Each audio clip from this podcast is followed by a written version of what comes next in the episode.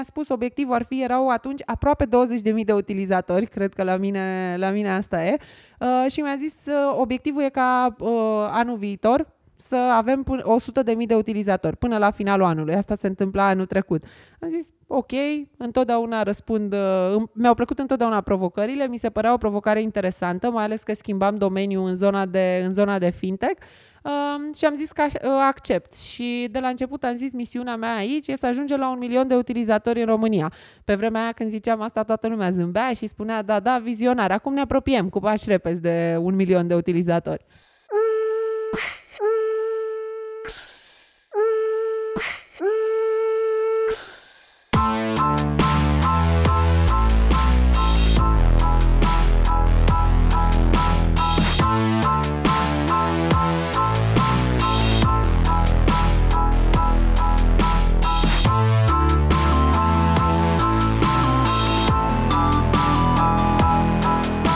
Salutare hurduchesterilor! Din nou e dimineața la mine. Mai nu să știi că trag interviuri doar dimineața. Nu știu de ce. M-am atașat foarte mult de perioada din radio, probabil, în care făceam uh, matinaluri.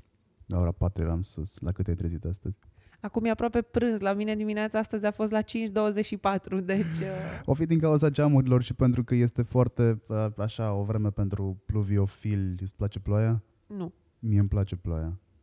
Și ceața asta este ideală pentru mine. Mă fac foarte ușor nevăzut. Am not neapărat o persoană cu apetență la oameni. Eu când plouă îmi place foarte mult să stau închisă în casă și să citesc sau să mă uit la seriale. Asta cu serialele este uh, nou stat și citit revista Bravo din liceu. Da, exact. Pierdere, pierdere de timp uh, extremă. Încerc să le limitez, dar uh, tot reușesc să Hai că în liceu, când citeai revista Bravo, nu era pierdere de timp, pentru că te dai repede paginile până la pagina aia cu relații și sex. Eu mă gândeam la horoscop acum. Oh my god, horoscop. Păi da, și horoscopul spunea cum o să depindă dragostea și, you know. Bună dimineața, Irina. Bună dimineața, Marian! A, bună dimineața vouă, bună după amiază tot vouă sau bună seara, că nu știu în ce moment al zilei ascultați. Da, v-am rugat de, de multe ori să-mi spuneți în momentul în care ascultați voi, uh, despre momentul în care ascultați podcastul ca să vă cunosc mai bine. Uh, în fața mea este Rina Scarlat, este country manager uh, Revolut, dar are o poveste foarte mișto până să ajungem la Revolut. Mai devreme îmi spuneai că ai făcut ce? Că am fost uh, uh PR de formație rock. Ai fost PR de formație rock și manager de formație rock. Da. Nu cred că a fost un job simplu. Um, n-a fost deloc un job simplu. A fost, țin minte că totul a plecat, uh, eu eram în perioada respectivă la master și uh, studiam în afara țării. Uh, și totul a plecat de la un training de leadership la care am fost, în care speakerul ne spunea trebuie să faceți ce vă place. Nu urmăriți neapărat să faceți bani. Veți găsi o formă de a face bani din ceea ce vă place. Și atunci m-am uitat la el și mă gândeam, ăsta este nebun. Uh, mie îmi place să merg în club și să ascult muzică live rock. Cum aș putea să fac și bani din asta? Uh, culmea a fost că uh, două luni mai târziu am început să câștigăm și bani din asta, uh, pentru că am început cu o formație de cover al cărei PR am fost. Am fost manager de, de trupă rock și am ținut-o așa vreun an și jumătate, până când m-am plictisit și nu mai plăcea să merg în club. Adică te maturizașeși. Am, sau îmbătrânisem, depinde cum vrei să spui. adică până la îmbătrânim mai este. Uh, mai fă puțin, nu știu, un overview al background-ului tău. De unde vii, unde te-ai îndreptat, unde ai ajuns?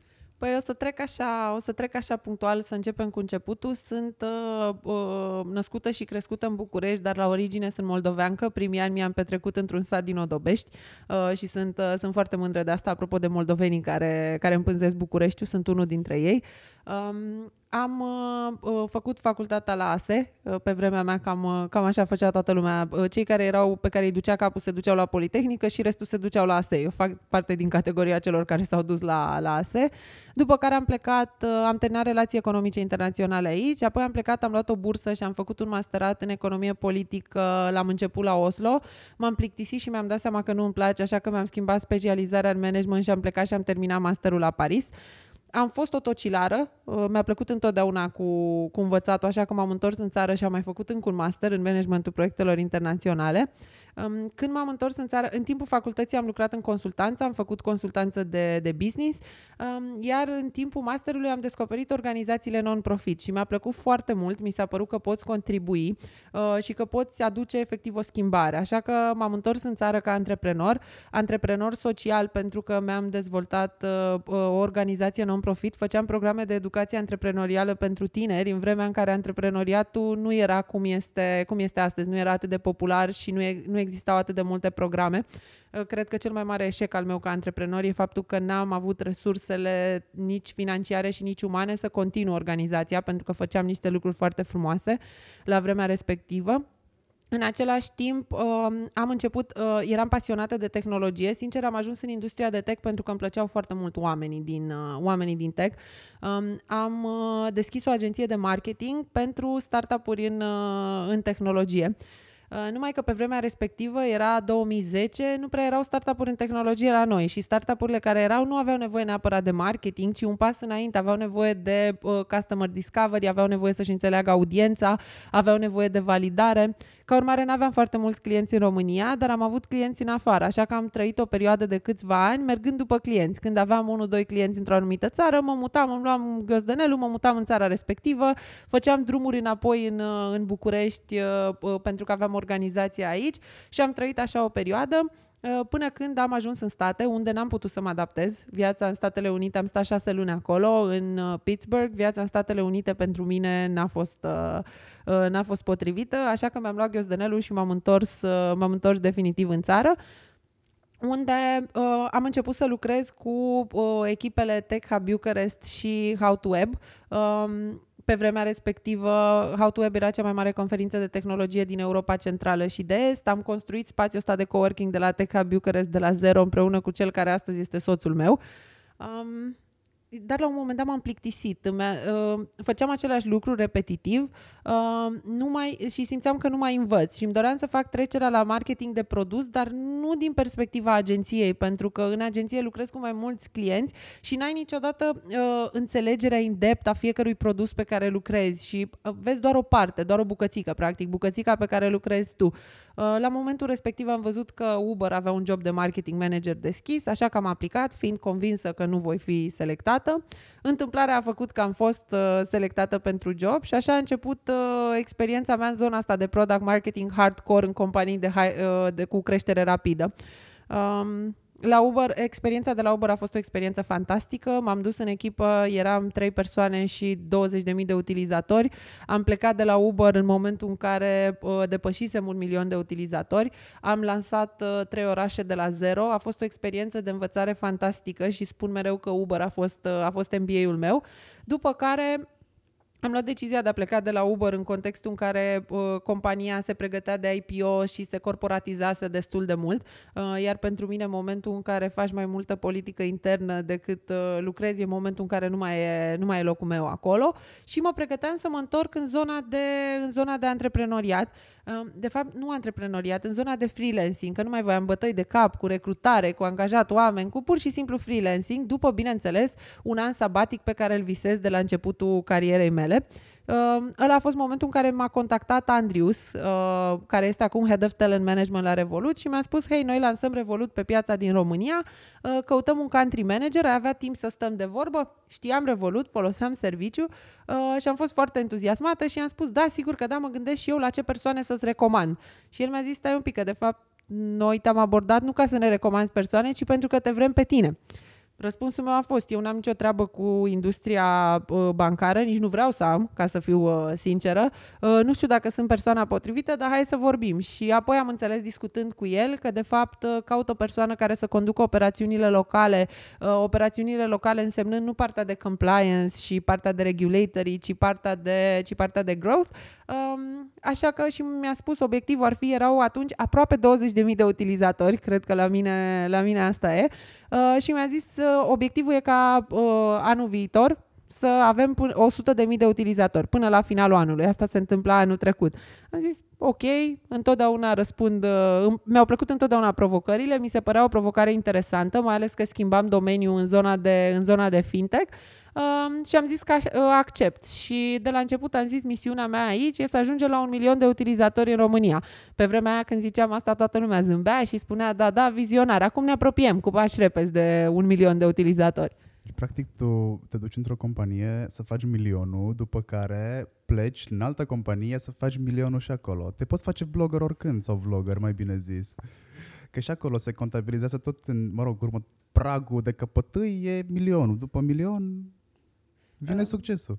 Cred că era o manea la un moment dat cu milion cu milion face două milioane sau ceva exact, în genul ăsta. Exact. Uh, total uh, agravant. Eu am zis uh, uh, inițial că obiectivul meu este să fiu aici până facem un milion. Acum ne apropiem de un milion de utilizatori, dar n-am de gând să plec, că mai sunt încă, încă foarte multe lucruri de făcut. Dar ce-ți place atât de mult la Revolut sau ce-ți place atât de mult la industria bancară, care nu e neapărat bancară, e așa un fel de... M- E o celulă nouă care se atașează, e un membru nou care se atașează de industria bancară, e fintech, este aproape, e o mărie sau e aceeași pălărie cu o altă mărie, e fix invers aici. Tu nu ești cea mai comodă persoană, nu ești cea mai comodă persoană în sensul că ceea ce gândești aia spui, a, că știi să faci PR, asta e altă poveste, dar ești în stare să bați și cu pumnul în masă și mâna ta e destul de mare. Mai, um, Acum, ca să, uh, la ce îmi place la industria bancară, o să încep cu asta pentru că e cel mai simplu, nimic. Um, nu sunt genul de om care ar putea să uh, funcționeze în industria bancară. Însă, uh, făcând o paralelă și uitându-mă, Uber nu e o companie de transport, e o companie de tehnologie. În egală măsură, Revolut nu e o companie financiară, în primul rând, ci e o companie de tehnologie. Ceea ce mă face pe mine să simt că sunt, că sunt în locul potrivit. Cu PR-ul nu mă pricep foarte bine, pentru că eu cred foarte mult în autenticitate și eu spun lucrurilor pe nume și nu prea mă pricep la validarea mesajelor, la... Mie îmi place să fiu transparentă și să spun lucrurilor pe nume și atunci la PR uh, mă pricep destul de greu. Ca să-ți răspund la întrebare ce îmi place la Revolut, cred că partea cea mai mișto e că totul e încă de făcut. Um, e un mediu fantastic, lucrurile se întâmplă foarte, foarte repede, ai șansa de a construi lucruri de la zero, ai șansa de a construi procese de la zero. Um, eu, spre exemplu, m-am alăturat echipei acum un an și jumătate uh, în poziția de country manager pentru, pentru România. Uh, după care, în luna decembrie, discutam cu colegii despre cum am putea să facem, în așa fel încât um, să creștem și mai rapid și să ajungem la o penetrare intrare mai bună pe toate piețele unde suntem uh, licențiați să funcționăm. Um, și am venit cu ideea de a, uh, am început să lucrez ca project manager pe ceea ce numim European Growth Machine, care e așa un nume fancy, uh, de fapt pentru eforturile noastre de a construi echipe locale în principalele regiuni în care suntem licențiați să uh, funcționăm. Um, și a fost o experiență fantastică de învățare, de la construit procese de la zero, de la recrutat oameni. Am fost implicată în recrutare și ca antreprenor, am fost implicată în recrutare și la Uber, dar nu la uh, nivelul ăsta și nu la, uh, vorbim de un număr foarte mare de poziții, vorbim de procese de construit de la, de la zero și nu doar procese de recrutare, ci și procese în uh, zona de growth. Um, apoi, după ce a venit uh, în echipă actualul nostru uh, VP, am preluat uh, leadership-ul pe regiune iar acum sunt uh, Head of Growth pe Europa Centrală și de Est, ceea ce înseamnă că uh, supervizez creșterea, mă ocup de partea de uh, creștere pe toate piețele din regiune.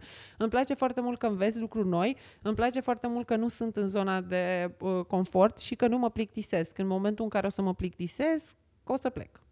Ce înseamnă să crești o echipă în România și ce înseamnă să crești o echipă în Europa Centrală și de Est pe care să o coordonezi dintr-un birou din București? Să crești o echipă în România Um, să crești echipe în general e foarte greu. Um, noi avem un brand care e sexy, lumea aplică foarte mult pentru că brandul e sexy, dar nu se uită la descrierea poziției. Bine, cred că asta, e, asta am văzut-o în general cu joburile de marketing. Deci toată lumea știe să facă marketing. Dacă ai un job de marketing management, marketing specialist, o să ai sute de aplicații care n-au nicio treabă. Uh, e foarte greu să uh, filtrezi prin toată gălăgia asta ca să găsești într-adevăr persoanele potrivite. Um, eu uh, prefer să angajez lucrezi pentru potrivire de atitudine, competențele se dezvoltă în, în timp. Uh, nu spun că aș angaja oameni incompetenți, uh, dar uh, e foarte important pentru mine ca oamenii să aibă atitudinea potrivită și să fie un fit pentru cultura noastră de companie. Um, Cred că toate, toate companiile cu creștere rapidă au o cultură specifică. Lucrurile se întâmplă foarte repede, ai foarte puțină predictibilitate. Nu e mediu clasic de 9 to 5, nu e mediu clasic în care știi exact pe ce proiect lucrezi, te-ai angajat să lucrezi pe proiectul respectiv și aia o să faci 5 ani de zile. Și atunci e foarte important să ai oameni adaptabili, oameni dinamici, oameni care sunt foarte familiari cu tehnologia și care sunt rezistenți la schimbare, pentru că schimbarea e o constantă constantă în, în domeniul ăsta. Acum cu echipele remote, eu am lucrat când am venit în echipa Revolut, eram singurul angajat pe piața din România. Chiar uh, uh, râdeau, uh, uh, prietena mea cea mai bună îmi zicea tot timpul că băi, tu ești de fapt uh, director de bancă virtuală, da, ai și o asistentă virtuală, totul e închipuit în capul tău, uh, de fapt ești manager de țară, dar ce gestionezi tu țara? Uh, am lucrat cu echipe distribuite, uh, aveam echipa de compliance, de suport, de marketing în Londra, în Cracovia. Um, e destul de challenging și, din nou, e un profil specific de oameni care poate să lucreze așa. Odată uh, trebuie să fii uh, foarte self-sufficient, să n-ai nevoie de echipă, de simțul de echipă să poți livra. În general, persoanele care sunt senior lucrează mai bine așa în piețe, spre exemplu, în care am o singură persoană. În Bulgaria avem o singură persoană um, acum.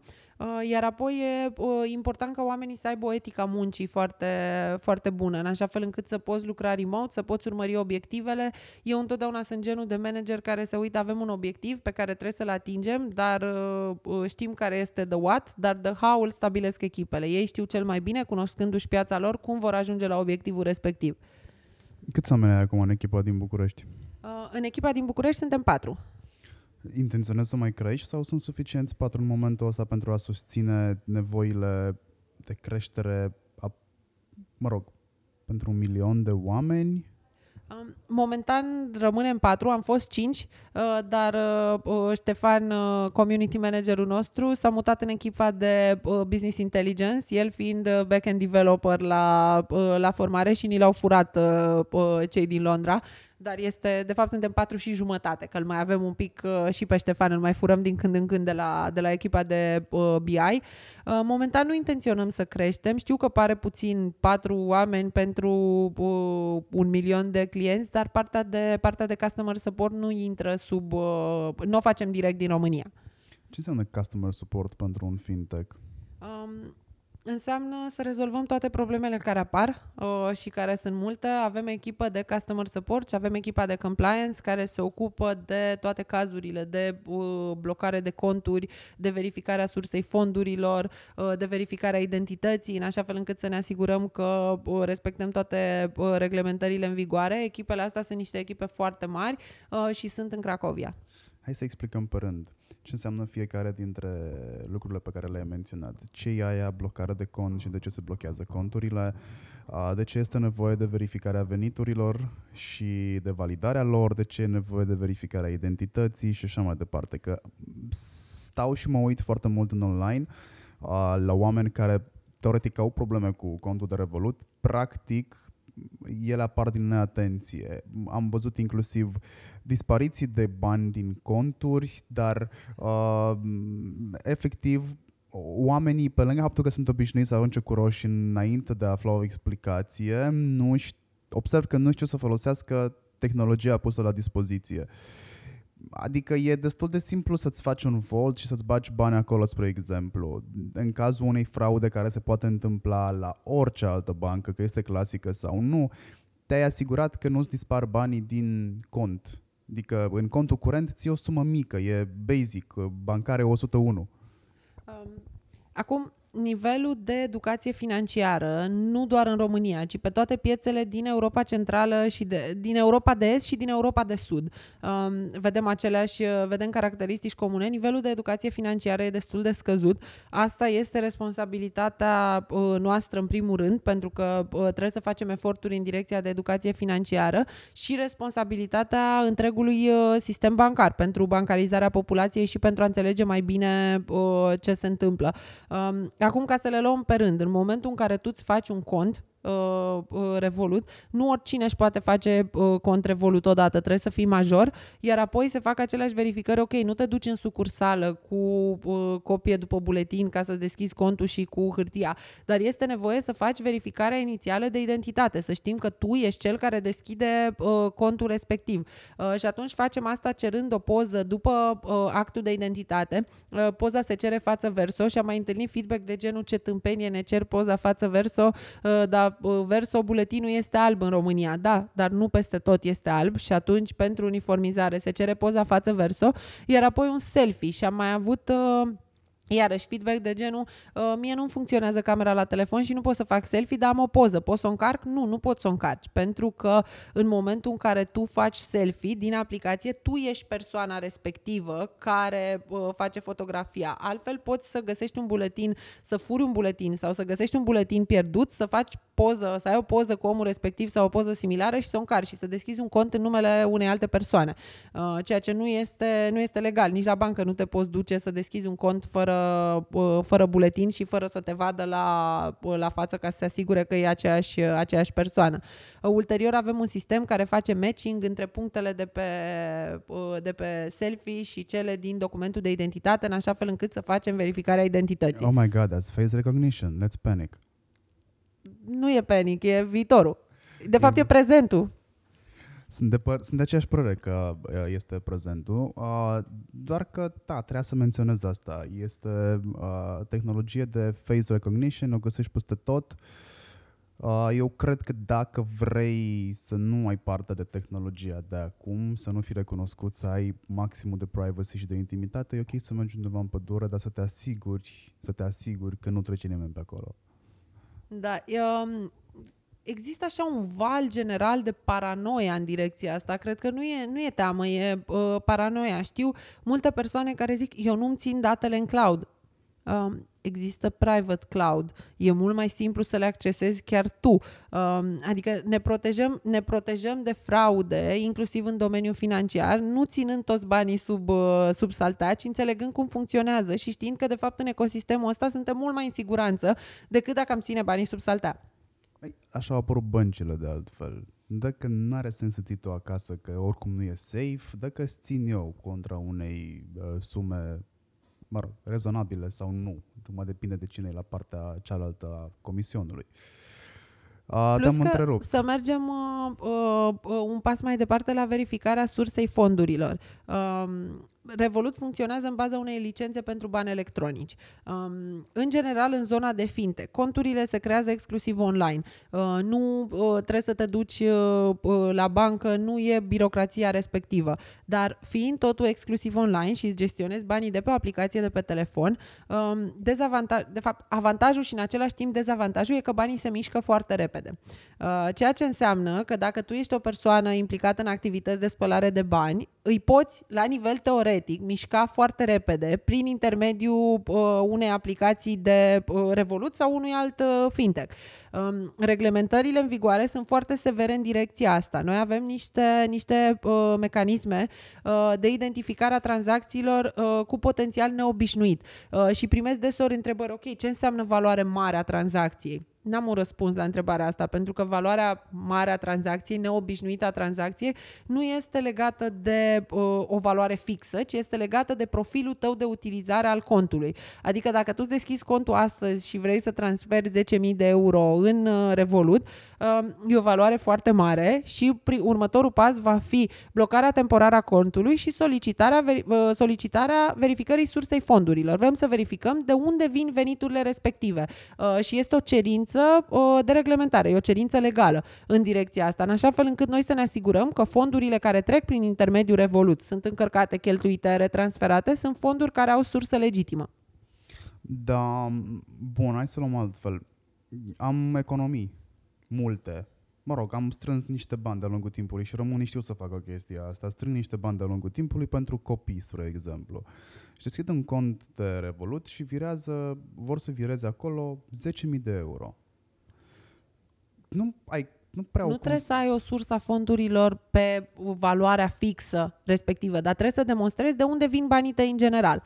Am da. înțeles. Deci trebuie să-mi dau o foaie de salariu sau Și pot spune, să... trimis fluturașul de salariu sau uh, uh, contractele în cazul în care uh, uh, primești bani pe uh, drepturi de autor uh, sau uh, adeverința uh, de distribuție a dividendelor în cazul în care ești antreprenor și uh, asta este sursa fondurilor și spui, sunt economii economisite așa, ăștia sunt, uh, asta este sursa fondurilor, uh, sursa fondurilor mele. Am înțeles. Deci, practic, nu e așa de gravă situația în care eu trebuie să demonstrez Uh, intervin destul de multe uh, frustrări. Nu zic că noi suntem, uh, suntem perfecți, pentru că nu suntem. Creștem foarte repede, uh, volumul e foarte mare, nu reușim să facem față să creștem echipele la fel de repede cum, uh, cum creștem numărul de utilizatori. Și atunci se poate întâmpla în cazuri izolate uh, să fie un uh, tichet scăpat la un final de, final de tur a unui agent de compliance și să fie timpul de așteptare uh, puțin mai mare. Dar acolo încurajăm uh, tot timpul să ne scrie pe pagina de Facebook, uh, pe conturile de Twitter, în așa fel încât să urgentăm. Lucrurile nu rămân, uh, uh, nu rămân uh, suspendate. Um, acum, există și o reticență în direcția asta. Spre exemplu, țin minte că la un moment dat, într-o seară, la ora 9, nu știu exact cine era persoana respectivă care îmi dădea mesaje, dar m-am, m-am amuzat frumos. Mi-a zis să vezi că ăștia ai tăi mi-au blocat contul. Uh, zic, probabil e vorba de verificarea sursei fondurilor. Din nou, SMS la ora 9, o persoană nu știu cine este nici în ziua de astăzi. Um, și răspunsul a fost, eu nu mă simt confortabil să disclose salariul de director general în piață. Și am zis, păi nu, că nu-l punem pe pagina de Facebook, adică sunt niște documente care sunt stocate confidențial, nu are acces la ele decât agentul respectiv, deci nu sunt documente care sunt publice nici măcar în interiorul, în interiorul companiei și sunt pentru verificarea de reglementare. În fine, le trimit și după o oră avea contul de blocat pentru că a trimis documentele respective. Uh, și apoi mai sunt conturi în cazul în care contul rămâne, uh, rămâne uh, blocat, sunt conturi unde se identifică, se identifică probleme.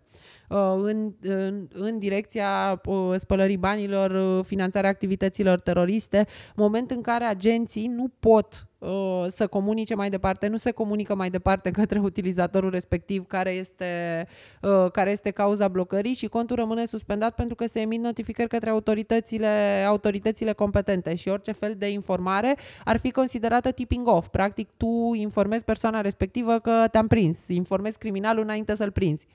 Am înțeles. Care e faza cu volturile?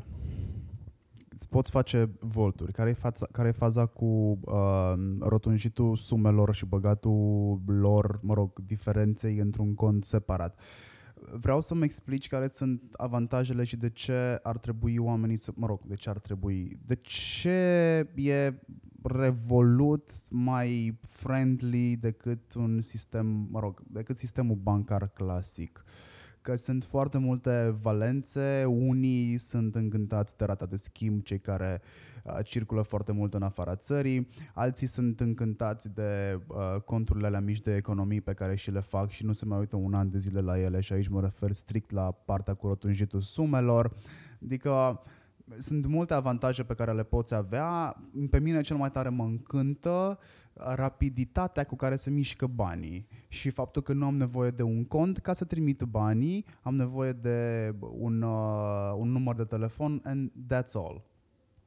Um Practic, volturile funcționează ca niște pușculițe digitale, exact pe uh, sistemul de pușculiță. În momentul în care tu faci o tranzacție, diferența până la, uh, până la suma rotundă, următorul multiplu de 5 în cazul, în cazul RON, uh, se mută automat în uh, uh, volt, în pușculița ta digitală. În felul ăsta, practic, economisești bani la fiecare cumpărătură pe care o faci, la fiecare plată pe care, pe care o faci, în așa fel încât la finalul lunii poți descoperi că ai economisit uh, suma de. Um, Acum se economisește în general pentru vacanțe, pentru uh, diferite obiecte de uh, shopping. Uh, sumele economisite sunt mici, dar pot fi, uh, pot fi mărite. Spre exemplu, poți pune un factor de multiplicare și spui de fiecare dată când plătesc, vreau ca uh, diferența, mărunțișul pe care îl pun în volt, să fie multiplicat o dată de două ori, de 10 ori, în funcție de, în funcție de uh, dorințele utilizatorului, iar apoi poți face uh, plăți recurente sau plăți, plăți unice către volt. Asta înseamnă că odată poți să economisești economisești, poți să zici vreau să economisesc 100 de lei în fiecare săptămână sau poți face o plată, am primit salariu, pun 100 de lei astăzi în, în Volt și doar, doar astăzi. În felul ăsta, practic, economisești niște bani. Momentan, fiind o instituție de, de imani, nu oferim dobândă pentru, nu funcționează ca un cont de economii în înțelesul clasic pentru că nu primești dobândă pe contul respectiv. Am strâns 563,57 până astăzi din Spare.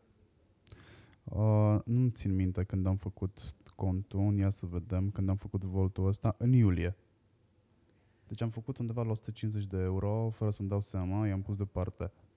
Ok. E foarte tare când îi, când îi descoperi. Eu mă uit, cred că o dată la șase luni să văd și apoi văd că am strâns bani și zic, wow, acum e momentul să fac ceva cumpărături. Îi cheltui repede, dar măcar uh, sentimentul că i-am strâns. Da, alte avantaje pe care le mai au oamenii sunt cele despre care povesteam, uh, rata de schimb valutar. Am testat-o, funcționează de minune. Unii zic că de la o, o anumită sumă în sus intervine un comision practic beneficiezi de cursul de schimb valutar interbancar uh, până la suma de 20.000 de ron pe lună pentru conturile standard. Uh, dacă tranzacționezi mai mult de 20.000 de ron pe lună, uh, cursul de, beneficiezi de cursul de schimb valutar interbancar nelimitat pentru conturile premium și metal. Um, acum asta e părerea mea personală, cred că limita pentru standard este destul de, destul de rezonabilă. Nu știu câți dintre noi și dintre ascultătorii noștri tranzacționează mai mult de 20.000 de, de ron pe lună. Um, Apoi, uh, mai este uh, foarte important de specificat legat de cursul de schimb valutar, se aplică comisioane în weekend. Uh, de ce? Pentru că în weekend piețele, de, piețele FX sunt închise și atunci nu putem să ne asumăm diferențele de curs de schimb valutar, pentru că se poate tranzacționa foarte mult în weekend, iar Revolut nu poate schimba în timp real, ci schimbă practic luni dimineață în momentul în care se deschid piețele, ceea ce înseamnă că în funcție de valorile care se, de sumele care se schimbă peste weekend, pot apărea pierderi foarte foarte mari pe care nu ni le putem asuma. Din cauza asta, pe uh, monedele uzuale se aplică un comision de 0,5% de vineri de la 0,0 până uh, luni când se uh, redeschid piețele fix.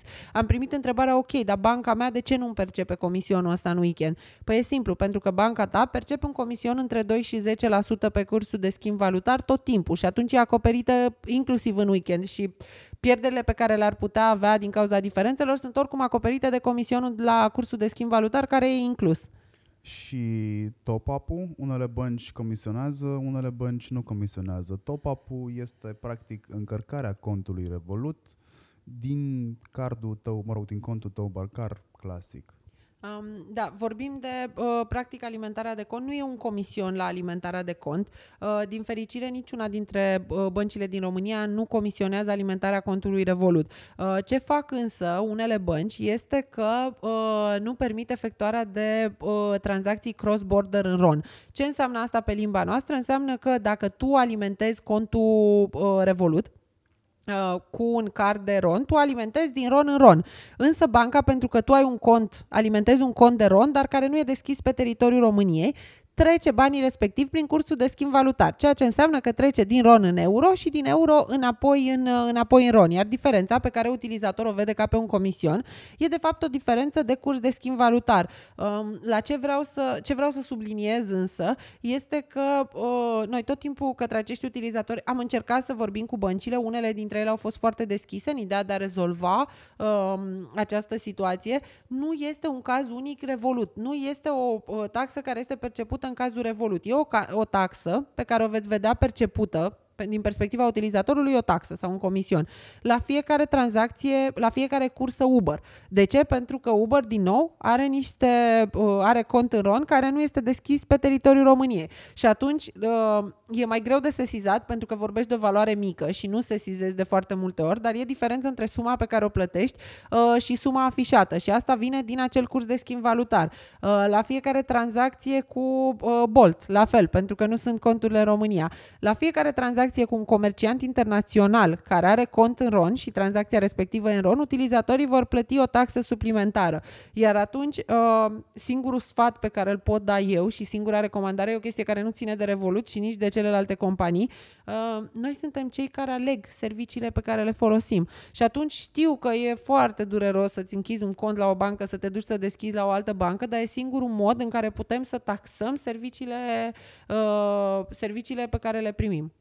Care e cea mai friendly? Există o cea mai friendly bancă cu Ah. fintech în România? Cred că sunt, în România sunt uh, trei bănci cu care noi personal am avut o relație extraordinară și cu care n-am avut niciodată niciun fel de problemă. Uh, ING, Raiffeisen și Banca Transilvania. Și dacă ne uităm un pic și majoritatea, majoritatea utilizatorilor noștri alimentează cardurile Revolut din conturi bancare uh, de la una dintre cele trei bănci. Banca Transilvania mie mi se pare destul de vizionară, aș putea să spun. Acum se pregătesc să lanseze un serviciu asemănător cu al vostru, NIO. Cred că, din câte am văzut eu, e pe acolo. E card virtual, e bă, tranzacție imediată, probabil tot prin număr de telefon. Mă rog, la ei puteai să faci tranzacții, inclusiv prin contul de Facebook, acum de vreo 5-6 ani, dacă nu mă înșel. Nu știu câte lume a încercat serviciul ăsta. Eu nu l-am înțeles multă vreme. Uh, mi-am amintit de el în momentul în care am scos cardul de Revolut din sertar, pentru că eu am avut cardul ăla de Revolut vreo jumătate de an în sertar, timp în care uh, te-am cipit pe tine prin online. Că A, și așa- așa ne-am cunoscut. Exact, pentru că noi așa ne-am cunoscut. Bine, aveam o problemă cu faptul că nimeni nu explica ce e la Revolut, la ce se folosește, de ce trebuie să-l iau, îl mănânc cu pâine sau nu, ce se întâmplă cu el. Și uh, probabil și un mix de voi erați la început în piața din România, era destul de greu să țineți pasul și cu creșterea și cu explicațiile și cel mai probabil aveți și așa o linie de partid de comunicare. Nu prea poți să comunici ce vrei tu dacă nu vine de la centru directiva respectivă. Că bănuiesc că așa este, nu bănuiesc, sigur așa este în toate multinaționalele sau toate companiile care au mm, crengi prin toate țările. Aici avem destul de, uh, destul de multă libertate de comunicare, e foarte greu de comunicat, e mult mai greu decât, uh, decât mi-am închipuit înainte, pentru că sunt foarte multe uh, Practic ai foarte multe uh, beneficii ale produsului și trebuie comunicate separat pe fiecare, uh, pe fiecare tip de audiență, în așa fel încât să ajungi la, la audiența respectivă. Uh, iar produsul e foarte complex. Țin minte că am ajuns la Revolut și fiind utilizator aveam senzația că știu totul despre produs. Uh, am învățat și încă învăț și descoperim uh, lucruri noi. Produsul e foarte complex și sunt foarte multe, uh, foarte multe informații și atunci uh, încă ne luptăm cu modul de a comunica în așa fel încât să înțelegem beneficiile. Am avut o perioadă, cred că prin vară, în care am început să folosesc intens Revolut și uh, am tot povestit în online despre experiențele mele cu Revolut, inclusiv despre momentul în care mi-am blocat singur cardul în bancomat. Am avut o perioadă în care am fost confundat cu omul din echipa voastră de comunicare. Mi se început să mi se spargă foarte multe oale în cap și, dude, it's not me. Pur și simplu îmi place serviciul ăsta, l-am descoperit cu Q, cu Vai, l-am acceptat. Acum îmi place la nebunie, toată lumea din familie folosește, abia aștept să apară și pentru copii posibilitatea de a face un card, că mi se pare mult mai simplu să uh, comunică, practic o metodă de comunicare mai nouă. Adică dacă am trimis, uh, pot să trimit 5 lei și să las un mesaj și, uh, nu știu, nu-i sparge pe toți într-un singur loc sau trimite un GIF. Adică chestiile astea mici care sunt insignifiante funcționează, they work. Acum, dacă voi aveți libertate de comunicare, cum se traduce asta, de fapt, în termeni clasici? Ce puteți să faceți? Puteți să faceți uh, campanii cu influenceri, puteți să faceți uh, ce, ce, ce, ce se poate face?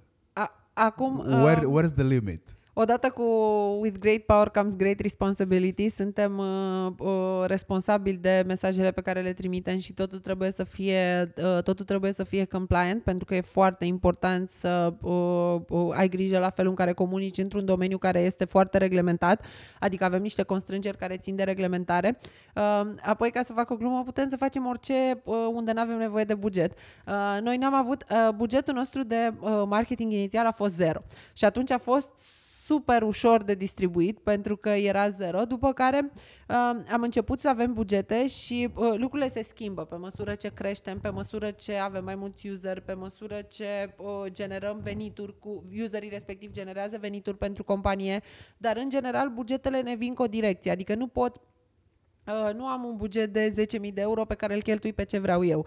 Uh, am avut niște bugete foarte mici, uh, inclusiv pentru piața noastră, în direcția de a colabora cu uh, influencer, pentru uh, a crește gradul de awareness, pentru product reviews, pentru o mai bună înțelegere a uh, produsului. Apoi avem bugete care sunt uh, virtually unlimited pentru, pentru zona de parteneriate, uh, unde plătim pe bază de uh, CPA, cost per action, uh, pentru uh, fiecare card comandat Așa și cam atât momentan. Uh, pe măsură ce evoluează lucrurile, lucruri, ce, evoluează, ce evoluăm noi ca și companie, lucrurile se vor schimba în direcția asta. Deci, practic, putem să facem orice fără bani. Adică nu uh, foarte multe. Endorsării cu siguranță nu au venit în hora voastră fără bani sau nu au venit toți fără bani. Unii probabil pur și simplu au fost încântați de serviciu și au zis da, vreau să. Mai să știi că până în, uh, până în luna mai uh, anului respectiv ne-am plătit, ne-am plătit, adică un an de zile de la, după lansarea pe piață, Uh, nu am plătit niciun leu pentru niciun fel de endorsement, pentru că nu am avut, uh, nu am avut de unde. Uh, știu că la un moment dat un blogger s-a supărat pe noi și a zis că am început să aruncăm cu banii și agenția de PR a revolut, nu știe să reward și oamenii care au scris când nu aveam bani, dar noi nu aveam niciun ban la momentul respectiv și nici agenție de PR. Asta a fost foarte, foarte amuzant. Păi da, că stai uh, în afară și presupui că aia se întâmplă. Probabil la fel aș fi făcut și eu, știi? Adică, na, edita mai Revolutul, uh, de, de ce n-ar avea o agenție și de ce nu ar avea un departament de marketing în sine? Când colo afli că de fapt sunt patru oameni, uh, un an de zile, un an jumate mai târziu, care susțin o creștere de până la un milion de user, dintre care activi cât sunt? Uh, undeva la 78%. Foarte mult din punctul meu de vedere. Uh, Um, dar um, sunt influenceri sau sunt key opinion leaders? Pentru că nu sunt usual. Adică nu sunt aceiași oameni pe care îi vezi că endorsează o bună parte din brandurile în momentul ăsta de mass consume în mai, noi ne-am dorit să mergem, uh, din nou, bugetele au fost foarte mici, deci uh, ne-am dorit să mergem pe o plajă cât mai largă, în așa fel încât să ajungem la o audiență cât mai largă. Da, mă uit tot timpul la telefon să mă uit dacă mă sună de acasă. nu te sună de acasă. Nu mă sună de acasă, de ce bine? Bun, de- sunteți mai confortabil să lucrați cu Key Opinion Leaders? I-ați ales, pe, i-ați ales în funcție de atributele astea, da? Mă rog, etichetele astea. Vizibilitate și audiență, în principiu. Eu am senzația că pe voi vă interesează mai mult audiența, nu neapărat vizibilitatea. Și ca să o simplific, nu aveți nevoie de reach, aveți nevoie de, hai să zicem, quality reach. Um, avem nevoie de amândouă. Uh, eu sunt uh, all for quality rich. Uh, nu-mi plac, nu mi-au plăcut niciodată campaniile, proiectele care se fac pentru bazi și pentru premii. Eu n-am făcut niciodată, eu mă uit la obiectivele de business, eu sunt omul datelor.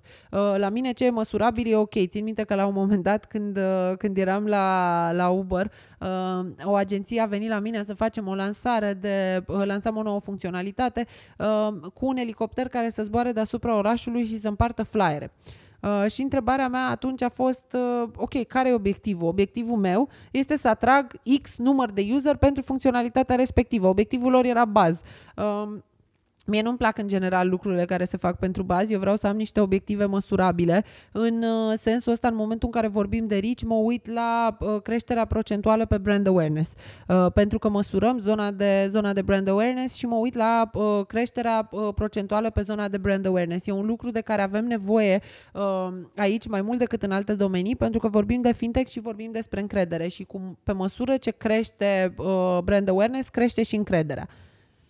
știu că tu le specifici uh, oamenilor care lucrează cu voi, endorserilor, uh, că nu vrei să fie all milk and honey. Da, mie De nu ce? plac... Uh, Cred că asta e o chestie personală și un uh, touch personal. Eu am modificat foarte mult din, uh, din uh, briefuri. Uh, Mie mi se pare foarte important uh, sunt o persoană mai nou bullshit, ca să zic, uh, ca să zic așa. Uh, Eu nu cred că există produs perfect. Revolut nu este un produs perfect tins către acolo. Vrei să rezolvi toate problemele, dar cred că e foarte important să prezinți lucrurile cu avantaje și dezavantaje, să prezinți ce-ți place și ce nu-ți place. Pentru că asta înseamnă, de fapt, uh, credibilitate și asta înseamnă, de fapt, marketing autentic. Mi se pare că de prea multe ori facem... Uh, uh, nu, nu o să dau un exemplu ca să nu, ca să nu lovesc în concurență, dar uh, avem produsul perfect, minunat, magic și toată lumea, toate campaniile vorbesc despre cât de magic e produsul respectiv. Uh, nu zic să faci o campanie despre cât de prost e produsul respectiv, că atunci ai o problemă. Dar în momentul în care lucrezi în zona asta de, de endorsement, mi se pare foarte important să spui ce-ți place și ce nu-ți place. În așa fel încât utilizatorul care urmărește și pe care poate îl convingi să aibă o așteptare realistă. Pentru că de fapt, problemele apar atunci când setezi așteptările incorrect.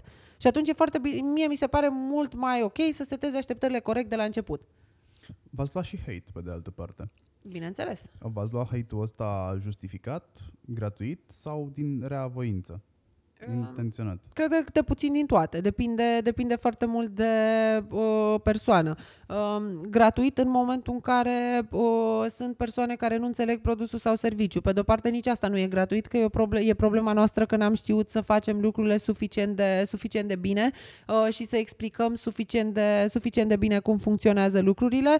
Uh, pe bună dreptate, hate în momentul în care am avut uh, uh, baguri în aplicație, în momentul în care s-a întâmplat ca uh, aplicația să nu funcționeze uh, sau să dublăm o anumită sumă. Acum, eu ca Irina, eu client al unui serviciu sau al unei bănci, eu văd relația mea cu banca și nu înțeleg exact relația mea cu fintech-ul respectiv, nu înțeleg exact tot ecosistemul care e în spate, uh, nu înțeleg exact că vorbim despre procesator de plăți, că vorbim despre Visa Mastercard, că erorile pot apărea along the funnel și e posibil să nu fie uh, vina Revolut și nici nu trebuie să înțeleg eu asta ca și consumator final. Uh, mie în momentul în care ING mi-a dublat tranzacțiile, uh, eu văd ING-ul, nu văd ce se întâmplă în spatele ING și nici nu mă interesează. La fel și la Revolut. Uh, deci da, am avut, uh, am avut hate și pe bună dreptate când s-au întâmplat lucruri de genul ăsta.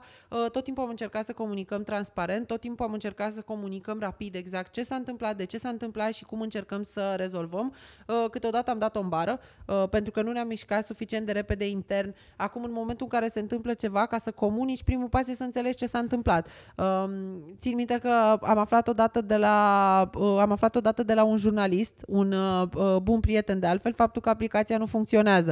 Uh, întâmplarea face că eram în concediu. Oricum, de fiecare dată când s-a întâmplat ceva, am fost în concediu. S-a întâmplat de puține ori, dar fix peste concediile mele. cum, cum gestionezi eh, situațiile astea din concediu? Adică n-ai și tu viață personală?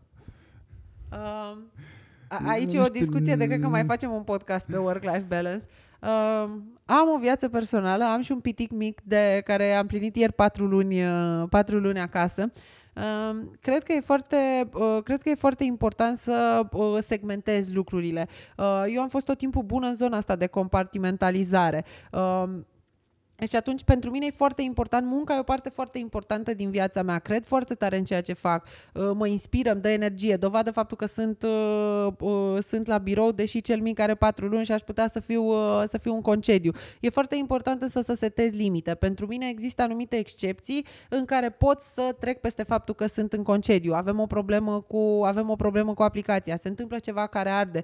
E ok, nu moare nimeni dacă îmi deschid uh, uh, calculatorul o oră să rezolv lucrurile în așa fel încât să stau liniștită și să fiu împăcată că lucrurile s-au, uh, că lucrurile s-au rezolvat.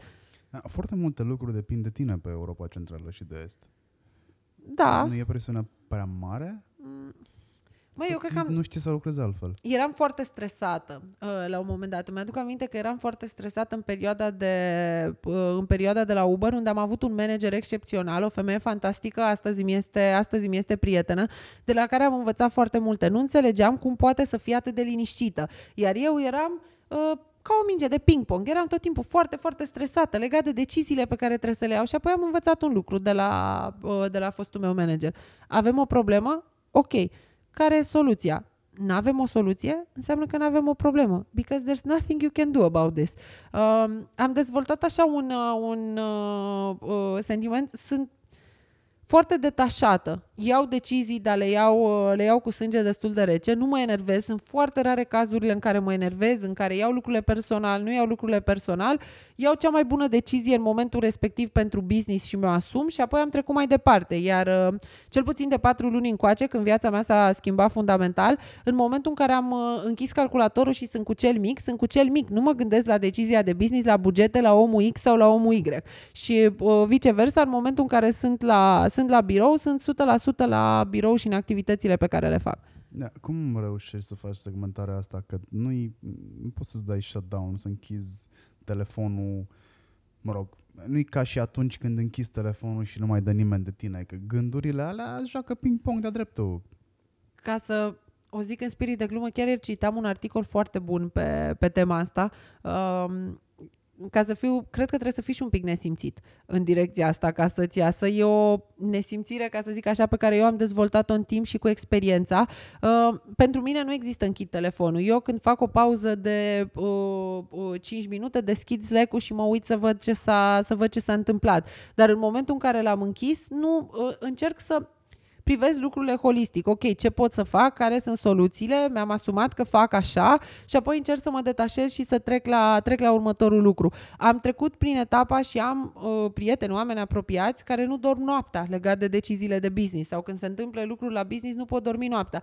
Eu dorm foarte bine noaptea când mă lasă cel mic, uh, deci destul de rar, dar uh, uh, nu mă stresez noaptea legat de ce o să fac, uh, ce o să fac ziua următoare. Cred că e vorba de segmentare aici, care îmi iese, nu mi ieșea și mi iese, n-aș putea să explic, nu cred că există o rețetă. La mine a venit cu experiența și când mi-am dat seama că, a, nu sunt atât de importantă cum mă cred, uh, lumea se învârte în continuare și fără mine și pământul o să continue să se învârtă și dacă dispari o oră, două, trei, Um, și B, odată, e, e și o chestie de alegeri asumate. Um, asta o știu din perioada de... M-a ajutat foarte mult, am făcut terapie uh, cognitiv-comportamentală o perioadă. Și partea asta de alegeri asumate, în care trec pe hârtie alegerile cu avantaje și dezavantaje, am ales-o pe una și mi-am asumat-o. Dacă mi-am asumat-o, m-am asumat-o cu tot cu dezavantaje și nu mă mai uit înapoi să mă întreb cum ar fi fost dacă. Pentru că oricum nu pot să dau timpul înapoi, deci nu rezolv nimic. Deci ce lipsește antreprenorilor din România? Și unde ar putea să mai lucreze?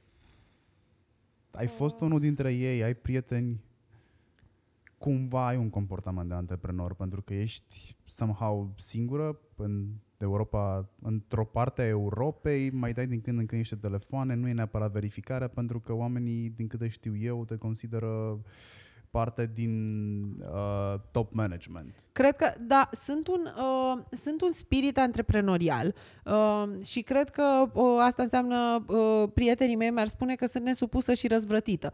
Uh, și exact, Așa te percep și eu. Exact ce ziceai și tu, că sunt o persoană incomodă, care spune ceea ce crede, indiferent, uh, uh, indiferent cu cine vorbește și în ce context. Și uh, cred că nu putem să generalizăm. Mie nu-mi plac generalizările. Tot tot timpul am urât generalizările pentru că lucrurile nu se aplică uh, uh, nu se aplică universal valabil. Cred că depinde foarte mult de uh, foarte mult de situație. Sunt foarte mulți antreprenori care au în general, ca antreprenor, tot timpul îți lipsește ceva.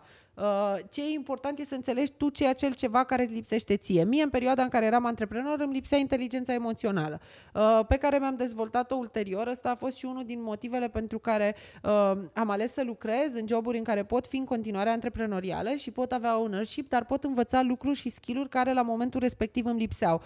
Nu aveam experiența de recrutat oameni. Ca antreprenor trebuie să știi o grămadă de lucruri și pe măsură ce compania crește, ai growing pains, durerile crește crezi din ce în ce mai tare, tu trebuie să știi din ce în ce mai multe lucruri și atunci trebuie să înveți în continuu și uh, ca să o spun în, în spirit de glumă, atunci când ești uh, uh, prost, nu-ți dai seama cât de prost ești, te crezi foarte deștept. Am fost acolo, uh, mă credeam super deșteaptă. Vai, dacă vorbeai cu mine acum 10 ani, pământul se învârtea în jurul meu și eram incredibil de deșteaptă. Acum conștientizez care îmi sunt limitările.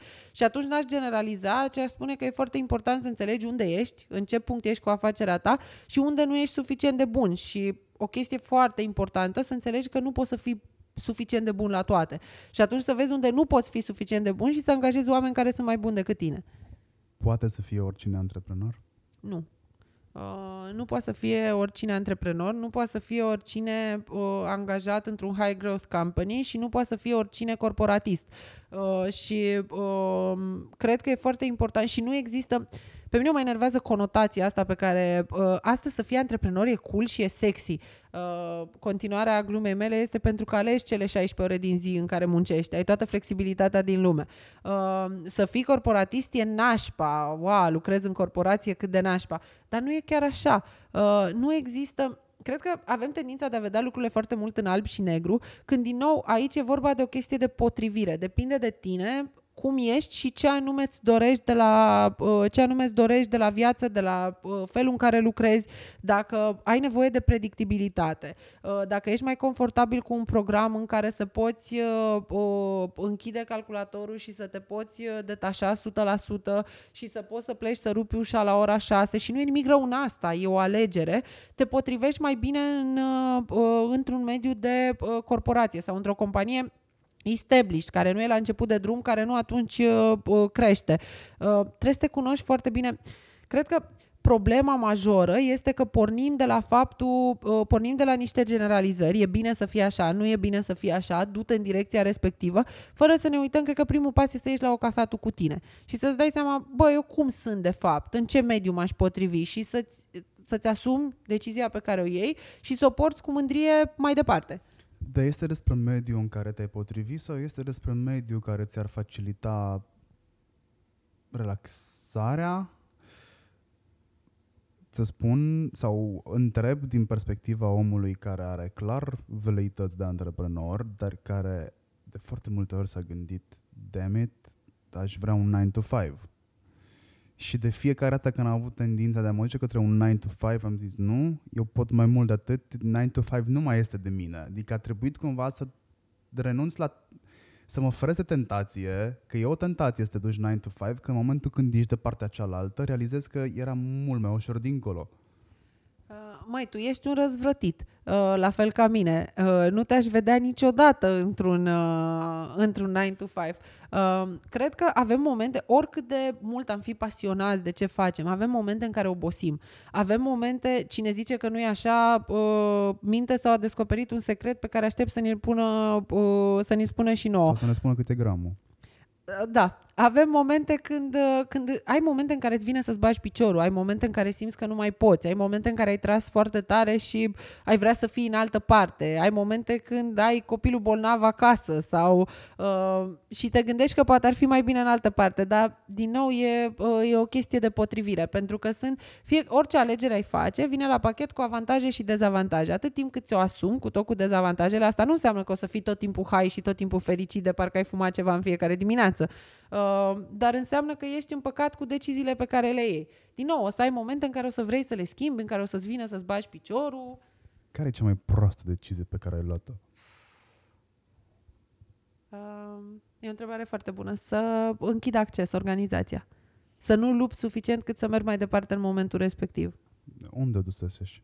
Um, aveam o echipă de oameni, aveam un singur om plătit, Uh, în momentul respectiv, o echipă de voluntari, aveam un istoric de vreo patru ani de zile de proiecte, uh, câteva mii de beneficiari ai proiectelor respective um, și am luat decizia de a nu mai merge mai departe. N-am mai avut energia, n-am mai avut drive-ul. Pur și simplu am zis, nu mai pot, se oprește aici. Ce vârstă aveai atunci? Uh, 23 de ani, cred.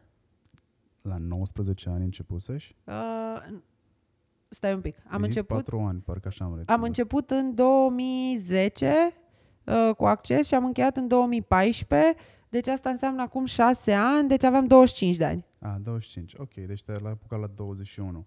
Da, ai undeva background de antreprenor? În uh. familie? DNA, ceva? În familie nu, părinții mei uh, nu sunt antreprenori, mama lucrează la uh, SAP România și este în mediu, în mediu corporativ, uh, tatăl meu e inginer și a lucrat o bună bucată de vreme pentru General Electric, încă lucrează pe proiecte. N-am, mătușa mea este antreprenor, uh, deci e oarecum, uh, oarecum din familie, uh, dar familia directă nu, iar părinții mei m-au susținut întotdeauna, orice tâmpenie aș fi vrut să fac, dar tot timpul țin minte că aveam întrebarea, mă, dar un job serios nu-ți găsești tu, adică chiar nu te angajează nimeni, ai învățat atât, ți-a plăcut atât de mult să înveți și chiar nu găsești un job serios, ba chiar tatăl meu a sumarizat foarte bine schimbarea mea de carieră de la Uber la Revolut citez, deci zi și mie să înțeleg pe limba mea, pleci de la un taxi care nu e taxi la o bancă care nu e bancă. Uh, și continuarea a fost, dar nu știu, niște dăștia mai serioși, un KPMG, ceva, nu te angajează și pe tine. Adică modelul de succes în carieră era oarecum diferit de uh, parcursul pe care mi l-am ales eu. Dar, din fericire, am avut întotdeauna toată susținerea. Da, ei înțeleg ce faci tu? Aproximativ, cred că da te-aș întreba cum Parțial. le-ai acum folosesc, dar... acum folosesc, sunt uh, uh, utilizatori uh, uh, metal amândoi de, de Revolut, părinții mei, uh, și cred că înțeleg într-o oarecare măsură, dar nu le e foarte clar. Apropo de metal, există niște planuri. Da. Să le spunem tarifare. Un fel de abonament pe care ți-l faci da. la Revolut. Ai modelul freemium, uh, unde ai tranzacții uh, limită sau nu, sunt cu limită sau nu sunt cu limită? Uh, limita este la cursul de schimb valutar. Deci, practic, n-ai, n-ai o limită de tranzacții, dar beneficiezi de cursul de schimb valutar interbancar până la limita de 20.000 de ron. Ok. Câți bani poți să scot din uh, bancomat? Uh, gratuit până la 800 de lei pe lună. Bun. Din nou, poți să scoți oricât, dar se aplică după un comision de 2%. Bun.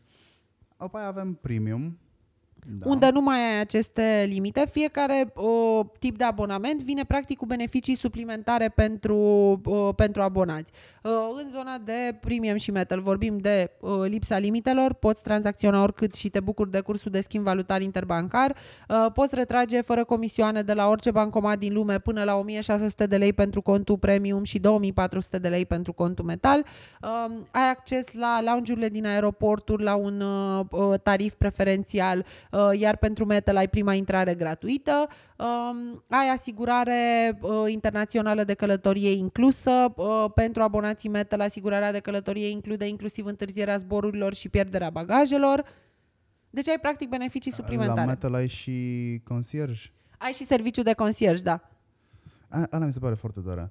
Deci, am chef acum să comand o pizza, dar n-am chef să caut eu o pizza, o să deschid concierge și o să zic, bă, știu unde sunt acum, dacă vezi location-ul pe, pe, pe telefon, Um, da, acum uh, îți apreciez entuziasmul, uh, dar în România nu funcționează chiar așa, pentru că, spre exemplu, și dacă vrei o rezervare, uh, vreau o rezervare de masă la restaurant, uh, trebuie ca și uh, ecosistemul să fie de așa natură încât lucrurile se poată întâmpla online, ca serviciu de concierge să-l, uh, să-l folosească.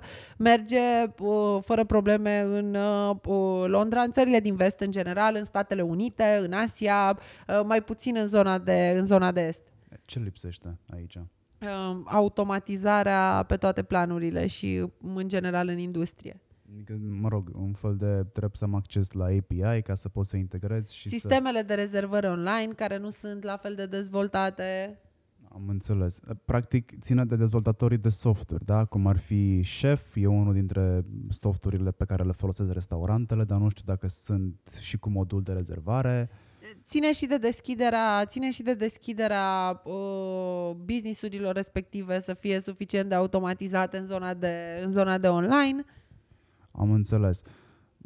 Bine, entuziasm degeaba atunci. N-am folosit, dar uite, mă gândeam că e foarte mișto să trec la metal și... Dar e foarte folosit serviciul de concierge pentru uh, rezervări, pentru booking de uh, bilete, Avion, da. booking da. de bilete de avion, spre exemplu.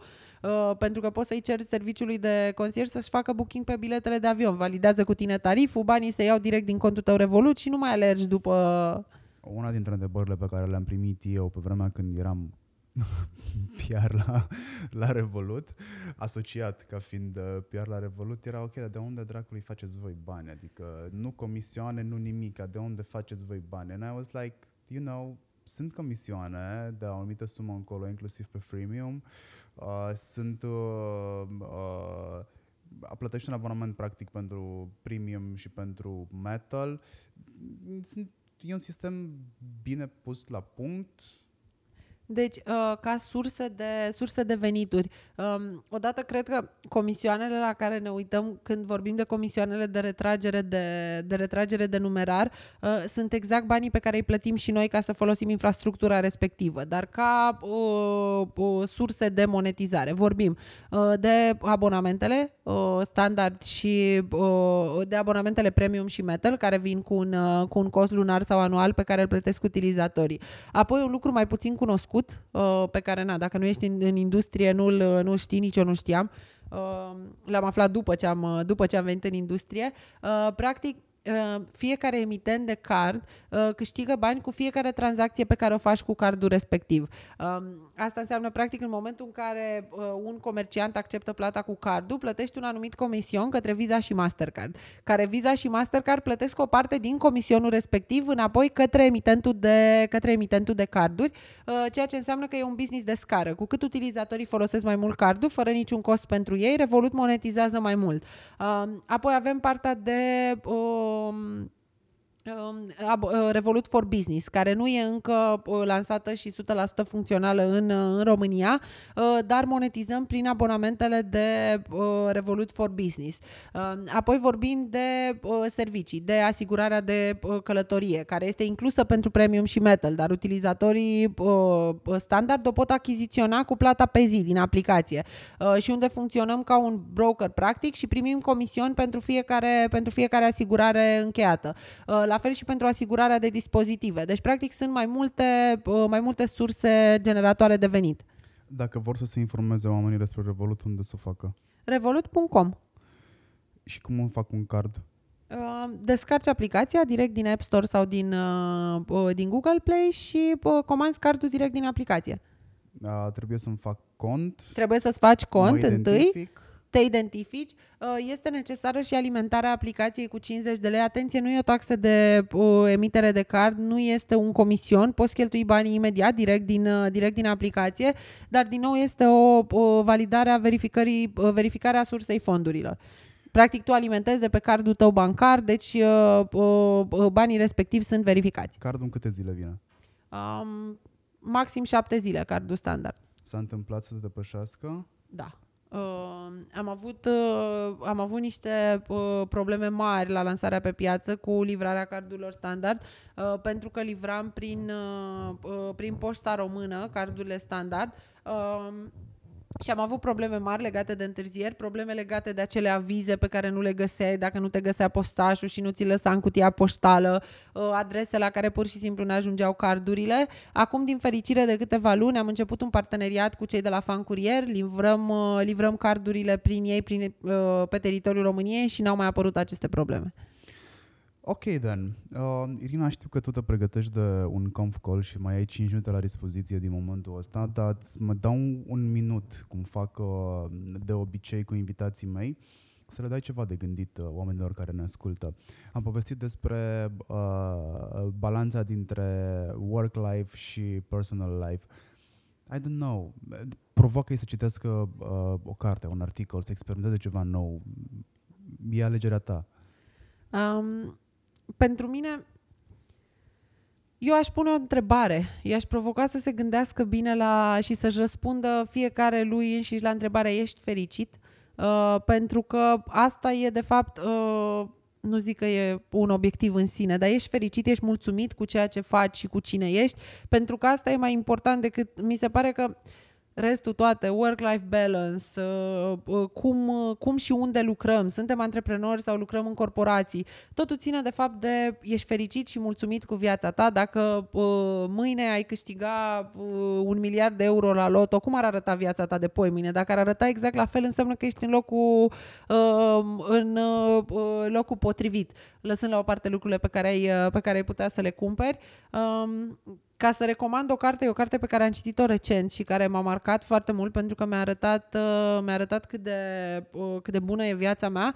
Am citit uh, Option B, scrisă de Sheryl Sandberg și uh, Adam Grant.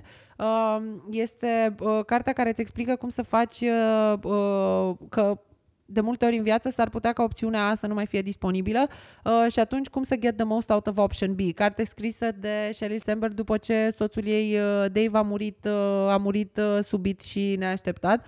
Uh, mie, în general, îmi plac poveștile dure și poveștile despre viață. Recomand decât o revistă. Știu că ai avut un, uh, uh, ai avut un podcast și cu Cristi, un om pe care eu îl admir foarte tare, uh, pentru că mi-arată toate poveștile uh, dure și triste, care sunt realitatea obiectivă, mi-arată cât de bună e viața mea și că ar trebui să ne plângem mai puțin și să trăim mai mult. De ce telefonul tău este iPhone 7 și nu este adus la zi?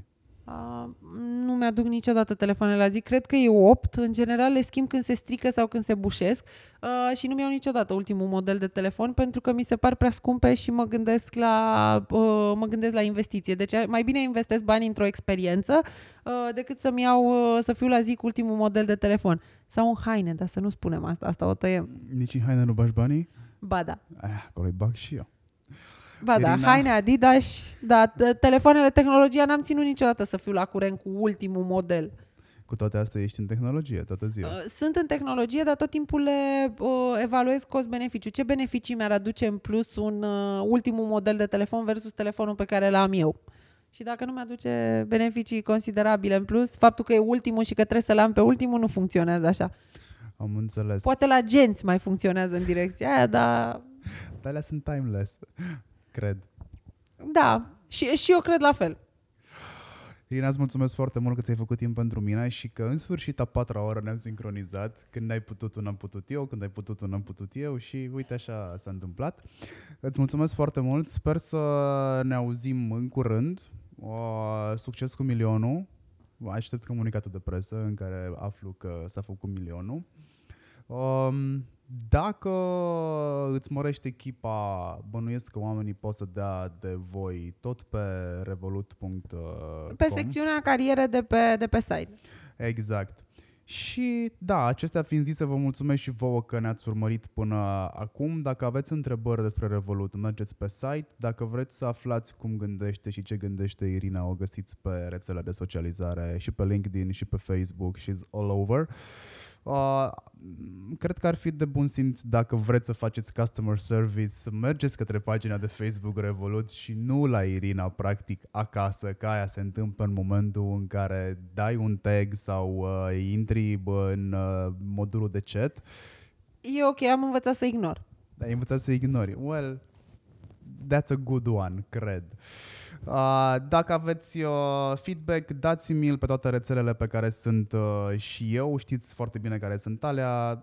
Dați follow, dați subscribe, știți care este regula și, bineînțeles, sugestii dacă aveți inclusiv de invitați și de, nu știu, cum să mă comport eu mai frumos în interviuri. Mersi, salut! Eu mulțumesc tare mult!